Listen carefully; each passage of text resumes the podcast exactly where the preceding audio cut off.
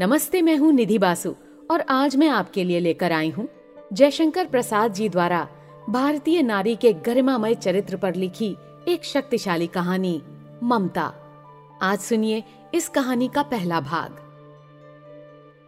रोहतास दुर्ग के कमरे में बैठी हुई युवती ममता शोण के तेज, गंभीर प्रवाह को देख रही है। ममता विधवा थी। उसका यौवन शोण के समान ही उमड़ रहा था। मन में वेदना, मस्तक में आंधी, आँखों में पानी की बरसात लिए, वह सुख का भोग करते हुए भी अशांत थी। वह रोतास दुर्गपति के मंत्री चूड़ामणि की अकेली पुत्री थी। फिर उसके लिए कुछ अभाव होना असंभव था, परंतु वह विधवा थी। हिंदू विधवा संसार में सबसे तुच्छ निराश्रय प्राणी है। तब उसकी विडंबना का कहाँ अंत था? चूड़ामणि ने चुपचाप उसके कमरे में प्रवेश किया। शोण के प्रवाह में, उसके कलनाद में, अपना जीवन मिलाने में वह बेसुध थी। पिता का आना न जान सकी। चूड़ामणि व्यथित हो उठे। लाड़ प्यार से पाली हुई पुत्री के लिए क्या करें? ये तय न कर पाते थे। लौटकर बाहर चले गए। ऐसा प्रायः होता, पर आज मंत्री के मन में बड़ी दुश्चिंता थी। पैर सीधे न पड़ते थे। एक पहर बीत जाने पर वे फिर ममता के पास आए। उस समय उनके पीछे दस सेवक चांदी के बड़े थालों में कुछ लिए हुए थे। कितने ही मनुष्यों के पद शब्द सुन ममता ने घूम कर देखा। मंत्री ने सब थालों को रखने का संकेत दिया। अनुचर थाल रखकर चले गए।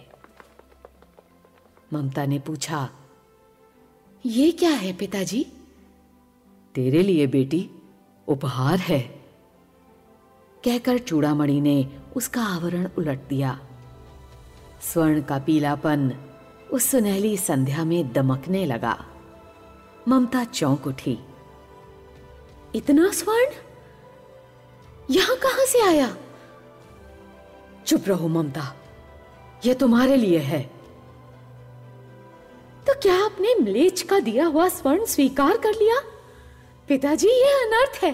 अर्थ नहीं, लौटा दीजिए। पिताजी, हम लोग ब्राह्मण हैं।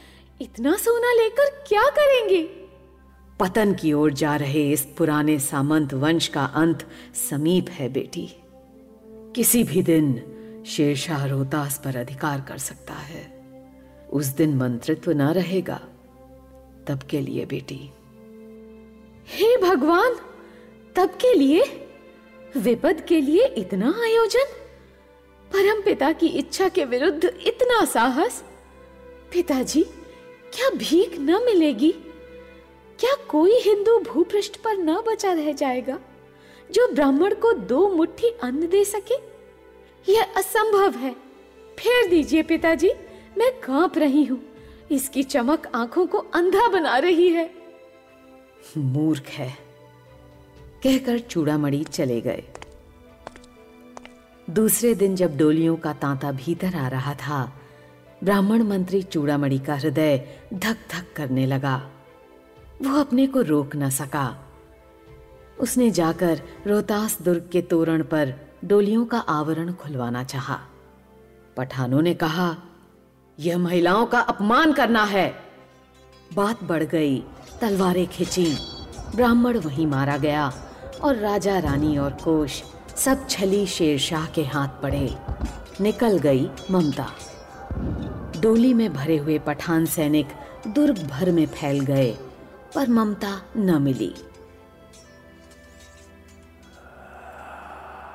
काशी के उत्तर धर्म चक्र विहार, मौर्य और गुप्त सम्राटों की कीर्ति का खंडहर था। जले हुए दुर्गों के भग्नावशेष, घास से ढकी हुई दुर्गों की चार दीवारें, ईंटों के ढेर में बिखरी हुई भारतीय शिल्प की संपदा, ग्रीष्म की चांदनी में अपने को शीतल कर रही थी। जहाँ पंचवर्गीय भिक्षु गौतम का उपदेश ग्रहण करने के लिए पहले मिले थे, उसी स्तूप के भग्नावशेष की मलिन छाया में, एक झोपड़ी में, दीपक के प्रकाश में एक स्त्री पाठ कर रही थी। अनन्यस्य चिन्तयन्तो माम ये जना परे उपासते। पाठ रुक गया। एक भीषण और हताश आकृति दीपक के मंद प्रकाश में सामने खड़ी थी। स्त्री उठी उसने कपाट बंद करना चाहा, परंतु उस व्यक्ति ने कहा माता मुझे आश्रय चाहिए। तुम कौन हो? स्त्री ने पूछा मैं मैं मुगल हूँ। चौसा युद्ध में शेरशाह से हारकर अपनी रक्षा करना चाहता हूँ। इस रात अब आगे चलने में असमर्थ हूँ। क्या शेरशाह से स्त्री ने अपने ओठ काट लिए? हाँ माता। परंतु तुम भी वैसे ही क्रूर हो। वही भीषण रक्त की प्यास, वही निष्ठुर प्रतिबिंब तुम्हारे मुख पर भी है। सैनिक मेरी कुटी में स्थान नहीं। जाओ, कहीं दूसरा आश्रय खोज लो। गला सूख रहा है। साथी छूट गए हैं। अश्व गिरा पड़ा है। इतना इतना थका हुआ हूँ। इतना। कहते कहते वह व्यक्ति धम्म से बैठ गया और उसके सामने ब्रह्मांड घूमने लगा। स्त्री ने सोचा ये विपत्ति कहाँ से आई?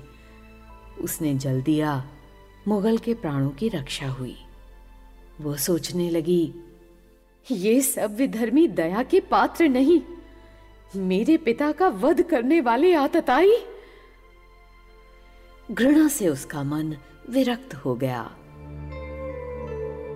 आप सुन रहे थे जयशंकर प्रसाद जी द्वारा लिखी कहानी ममता का पहला भाग। वाचन था निधि बासु का।